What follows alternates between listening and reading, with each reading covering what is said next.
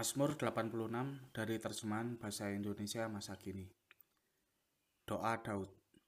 Dengarlah doaku ya Tuhan, dan jawablah aku, sebab aku miskin dan lemah. Jagalah hidupku, sebab engkau mengasihi aku. Selamatkanlah hambamu yang percaya kepadamu. Engkaulah Allahku, kasihanilah aku ya Tuhan, sebab sepanjang hari aku berdoa kepadamu. Tuhan, gembirakanlah hati hambamu, sebab padamu kuarahkan hatiku. Engkau baik ya Tuhan, dan suka mengampuni. Orang yang berdoa kepadamu, tetap kau kasih dengan kasih yang limpah. Perhatikanlah doaku ya Tuhan, dengarlah seruanku, mohon pertolongan. Di waktu kesesakan aku berdoa kepadamu, sebab engkau menjawab aku. Ya Tuhan, Tak ada ilah seperti engkau. Tak ada yang melakukan apa yang kau lakukan. Semua bangsa yang kau jadikan akan datang, ya Tuhan, untuk menyembah engkau dan memuji keagunganmu.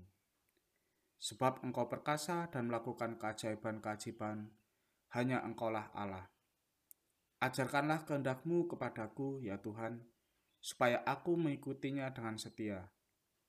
Jadikanlah aku takwa dengan sebulat hati Aku bersyukur kepadamu dengan sepenuh hatiku, ya Tuhan Allahku.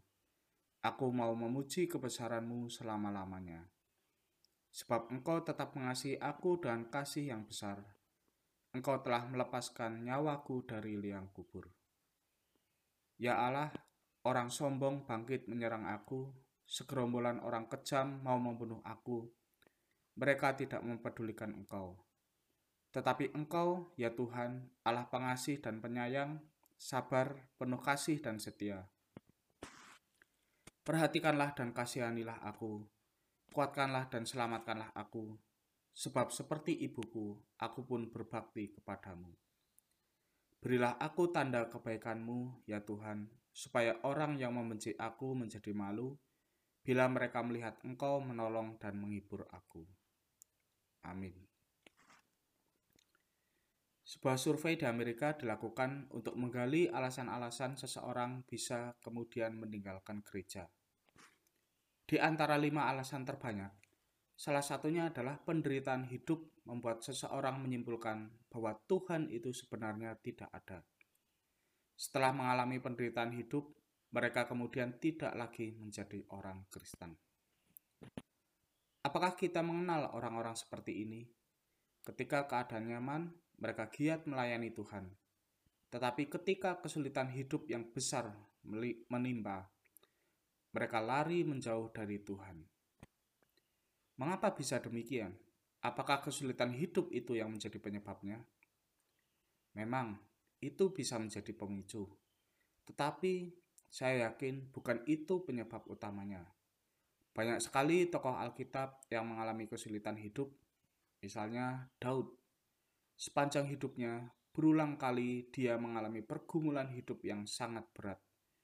Pergumulan-pergumulannya itu sering dia tuliskan dalam Mazmur-Mazmur, salah satunya dalam Mazmur 86 ini. Jika kita mencermati isinya, maka Mazmur 86 ini dapat digolongkan ke dalam Mazmur ratapan pribadi. Daud meratap karena keadaannya susah, musuh-musuhnya ingin membunuhnya, dan dia merasakan dirinya betul-betul lemah. Jika pada saat ini kita merasakan tekanan hidup yang begitu besar, mungkin belum seberapa jika dibandingkan dengan Daud. Tetapi, apakah itu membuat Daud meninggalkan Tuhan? Ternyata tidak. Kesulitan hidup itu justru membuatnya semakin mendekat pada Tuhan. Dalam keadaan seperti itu, dia berdoa. Sekilas tidak ada yang luar biasa, apa hebatnya berdoa? Tetapi kalau kita pernah mengalami masa-masa yang sangat genting, berdoa itu pun merupakan suatu pergumulan. Dengan berdoa, kita menyadarkan diri pada pribadi yang tidak terlihat. Ini tentu tidak mudah. Lalu, mengapa Daud bisa tetap percaya pada Tuhan? Karena Daud sangat mengenal Tuhan. Lihat pernyataan imannya dalam ayat ke-8. Ya Tuhan, tak ada ilah seperti Engkau, tak ada yang melakukan apa yang Kau lakukan. Ini adalah pengakuan iman yang sangat kokoh. Daud tahu Allah Maha Segalanya tidak dapat dibandingkan dengan apa pun. Kemudian di dalam ayat ke-15, Daud juga menyatakan karakter-karakter Allah yang dia kenal. Pengasih, penyayang, sabar, penuh kasih, dan setia. Dari seorang pengembala kemudian menjadi raja Israel, Daud menjalani kehidupan yang luar biasa. Tetapi dia tahu hanya topangan kasih setia Tuhanlah yang menjadikan dia bisa melewati hari demi hari.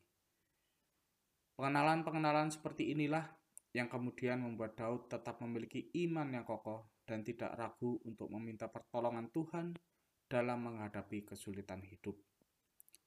Bahkan Daud berkomitmen untuk setia menjalankan kehendak Tuhan. Di dalam ayat ke-11 Daud berkata, Ajarkanlah kehendakmu kepadaku ya Tuhan, supaya aku mengikutinya dengan setia. Jadikanlah aku takwa dengan sebulat hati. Bagaimana dengan kita? Kemajuan teknologi sekarang ini membuat kita semakin mudah mendapatkan informasi, termasuk informasi-informasi yang menyesatkan. Banyak ceramah yang berbau Kristen enak didengar, tetapi sebenarnya isinya tidak sesuai dengan Alkitab Tuhan yang diberitakan adalah Tuhan yang sesuai dengan keinginan mereka, bukan Tuhan yang dinyatakan dalam Alkitab. Jika kita tidak berusaha mengenal Tuhan dari Alkitab, maka kita akan cenderung memahami Tuhan sebagai pribadi yang bisa diajak kompromi, masa bodoh dengan dosa, atau Tuhan yang tidak peduli dengan kehidupan kita.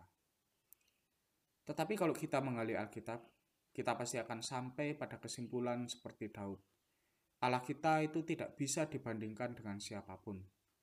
Allah mana yang rela turun ke dunia, mengalami kematian demi menyelamatkan orang-orang yang layak dibinasakan karena dosa? Allah mana yang begitu dekat sehingga dipanggil Bapa oleh umatnya? Allah mana yang tidak membatalkan kasihnya, walaupun umat yang telah menerima kebaikannya berulang kali jatuh dalam dosa? Jadi, Jangan sampai kita tidak memiliki komitmen untuk terus bertumbuh dalam mengenal Tuhan. Tanpa mengenal Tuhan, maka kita akan sangat sulit untuk tetap percaya kepadanya di tengah pergumulan hidup. Inilah yang menjadi kegagalan banyak orang sehingga mereka bisa meninggalkan iman. Mari kita terus berusaha mengenal Tuhan lebih dalam. Renungkan Alkitab setiap hari, berdoa, melakukan altar keluarga, jika anak-anak kita masih kecil, terus tanamkan iman yang sehat pada mereka. Masa pandemi ini mungkin membuat kita sibuk dan khawatir dengan pendidikan anak-anak kita. Tetapi, apakah kita juga khawatir jika tidak mengajarkan iman yang benar kepada mereka? Semakin maju perkembangan zaman, tidak hanya perlu keahlian yang semakin tinggi, tetapi juga iman yang semakin kokoh, karena tantangan hidup akan semakin berat. Amin. Beberapa pertanyaan untuk direnungkan. Yang pertama, apakah konsep tentang Tuhan yang ada di luar Alkitab pasti keliru? Sebutkan contoh-contohnya untuk mendukung jawaban Anda. Yang kedua, bolehkah kita belajar konsep tentang Tuhan dari luar Alkitab? Mengapa demikian? Yang ketiga, Kaitkan jawaban Anda pada nomor 2 dan 3 tersebut dengan pengaruhnya bagi perkembangan kerohanian Anda sebagai anak Tuhan. Sekian, Tuhan memberkati.